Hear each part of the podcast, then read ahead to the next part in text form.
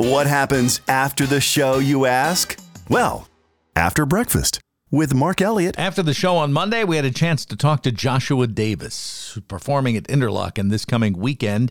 We'll have cuts of this on the breakfast show on Tuesday morning, the 16th, but here's the entire interview. He was fascinating to talk to. So, the obvious question that probably gets asked all the time. What's the what do you remember the most? What brings back the voice for you in terms of what memorable event was the, you know, that just was such a i mean it was such an overwhelming thing what do you what do you what did you take out of it yeah it was uh, i think overwhelming is the is the right word um i mean you know i i take away what i can from it i, I think that the incredible support you know especially here in michigan was was just like uh you know just blew me away um coming back home for that concert at the uh, in Traverse City was was incredible. Um, but the whole experience, you know, I, I learned a lot. I met a lot of really wonderful people. Um, made a lot of friends I probably wouldn't have made otherwise, and and um, you know, got a glimpse of the kind of uh, inside of of of that whole end of the industry, which is not not really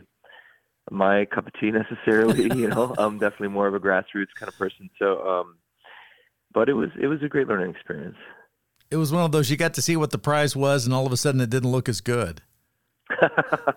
I guess so. Yeah, that's a good way to put it. That's a definitely a good way to put it.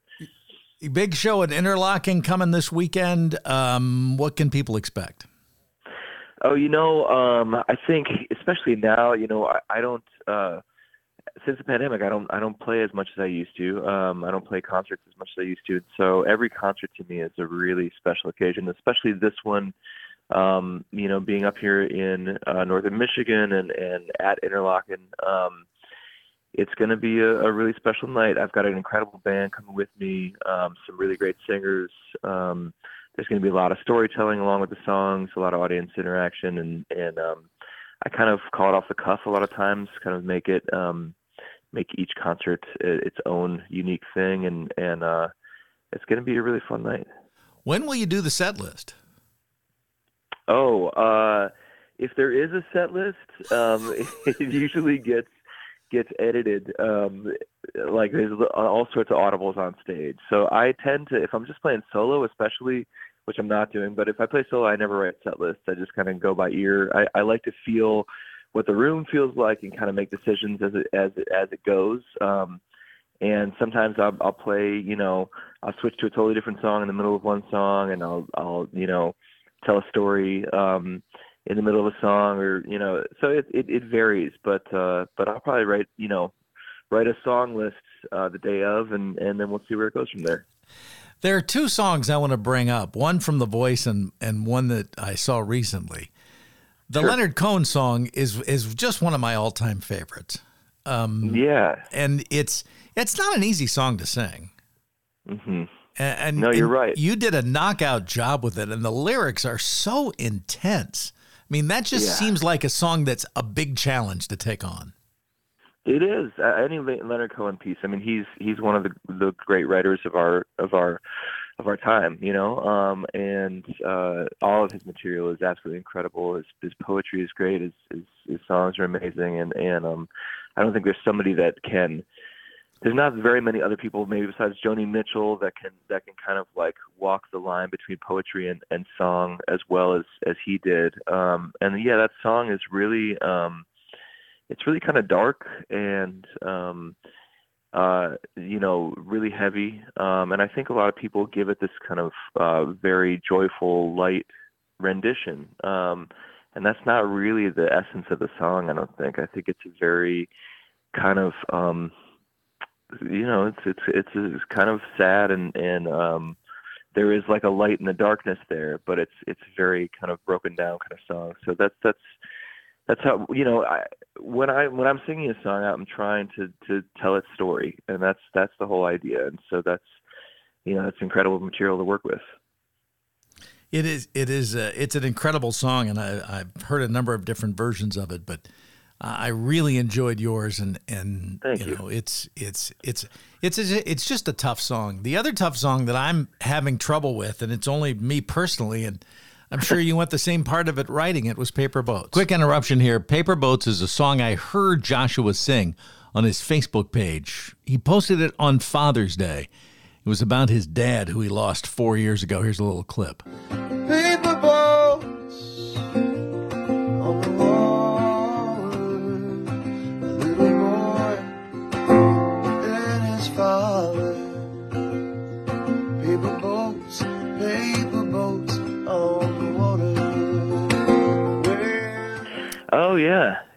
yeah. I lost my dad two years ago. Oh, you did. I'm so sorry uh, for your loss. Well. I'm sorry for your loss as well. And and doing that on on Father's Day on Facebook must have been Mm-hmm. must have been uh, pretty tough. Yeah, I lost my dad four years ago. Um, well, it's going to be five years uh, come December, and um, you know the the pain has lessened some, but um, but the grief is certainly still there. And, and I think that I wrote that song um, because I I know that there's a lot of people like yourself that have have shared this experience with me of, of losing somebody who's that foundational to their to their kind of you know their childhood and their being. Um, and he was my rock, and uh, and you know it's it's even hard to talk about it now. Um, but um, I think that we need you know the, we need the arts to kind of like well, that's what songs are good for. You know, they they touch on things that that maybe we can't necessarily um, get to all the way um, ourselves. And so um, it's a form of therapy for me, but hopefully it'll resonate, you know, with other people like it like it has with you. And um, I really appreciate you bringing that up. It uh, it uh, is a pretty uh, it was a pretty phenomenal song. So what's next after this? What's next after Interlochen this week? Oh man, you know, um, well, uh, the school year gets started. I, so I, I took a job once the once the pandemic hit. I took a job teaching at Interlochen. Um, all the gigs dried up, and this opportunity kind of opened its doors to me to teach songwriting at Interlochen. And so that's what I've been doing. It's my I, I tell people that I'm coming. I've come out of retirement um, at, at 44, and uh, it's my first full time gig, and it's it's a great gig. I love I love teaching at the academy, and and uh, this year I did camp for the first time. So I'll be focused on that. Um, we've got a lot of birthdays in the family here. My my youngest is turning um, is turning two, and my oldest is turning 17. So we've got a lot of that family stuff going on, and uh, and I'm going to be playing some shows, um, not not a ton, um, and kind of working on a new EP, maybe recording in the in the winter. How do you teach songwriting? What's the? I mean, that just seems. It just seems something you know how to do or don't know how to do. I, I, you know, maybe I'm looking at it wrong. It's well, there's a, there's definitely like some some talents that go along with it, but I think that all of it is really skill based. Um, all of it is just work that you do, and you know, music that you listen to, and um, you know, uh, we have kids that are. I mean, fortunately, we have kids that come to us um, at Interlochen that are incredibly talented already, and so for me, what I try to do is I just try to um, help their voices to kind of evolve, to help them find their own voice without coloring it with any of mine or too much of my own. Um, and so, you know, we work on. I mean, I work on. We take a look at the at the at the you know um, the lineage, the great lineage of songwriters. We, we we look at Leonard Cohen, we look at Joni Mitchell. You know, we look at uh, Nina Simone. We look at all these great songwriters, and and um, and we kind of break apart and examine what they do and and we we talk about music theory and we talk about you know um getting a wider vocabulary on on their own instruments um but yeah it's just about it's about finding what they want to say as creatives and how they want to live and um it's it's incredible i just talk about songs all day long it's a great gig The best suggestions I've gotten from finding new artists and new music to listen to is from musicians. Who are you listening to these days? Oh man, uh, that's a great question. Um, I've been listening to um, a lot of uh, man, a lot of stuff. Um, I, I kind of brought it back to um, there's this guy Corey Harris, who's this blues man that I that I really um, adore. Uh, I've listened to a lot of Tinariwen, which is a, um, a great Saharan desert group. Um, I listened to somebody uh, who goes as Joan as Policewoman. Um, she's a great uh, pop, new pop artist. Um, St. Vincent is somebody else who I listen to a ton. I get great suggestions from my um, my students as well. There's a ton of um, a, a band called Big Thief is is a band that that they turned me on to that, that I've been listening to a bunch lately, and and then I also, you know, I listen to a bunch of the classic stuff. Um, uh, I've been listening to a ton of Jackson Browne lately, um, a ton of Joni Mitchell, uh, a lot of um, a lot of jazz, um, a lot of Nina Simone. Um, so yeah, it's it's a pretty wide variety of stuff. Do you go through phases as far as genres go, or or do you just kind of bounce around? I go through artist phases. I'll sit I'll sit with an artist and just listen to them a ton. Um, you know, uh, for a while.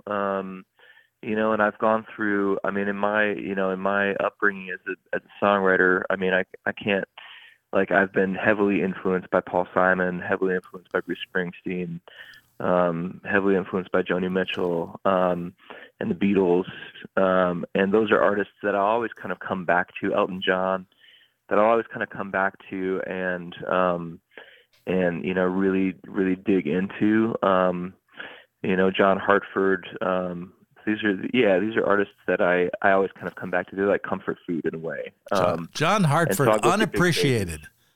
Oh yeah, totally I mean, unappreciated. Yes, yes, I agree. He's one of the one of the greatest performers and, and songwriters, um, you know, of our time. I I got to see him before he passed away a few times, and it was it was always incredible.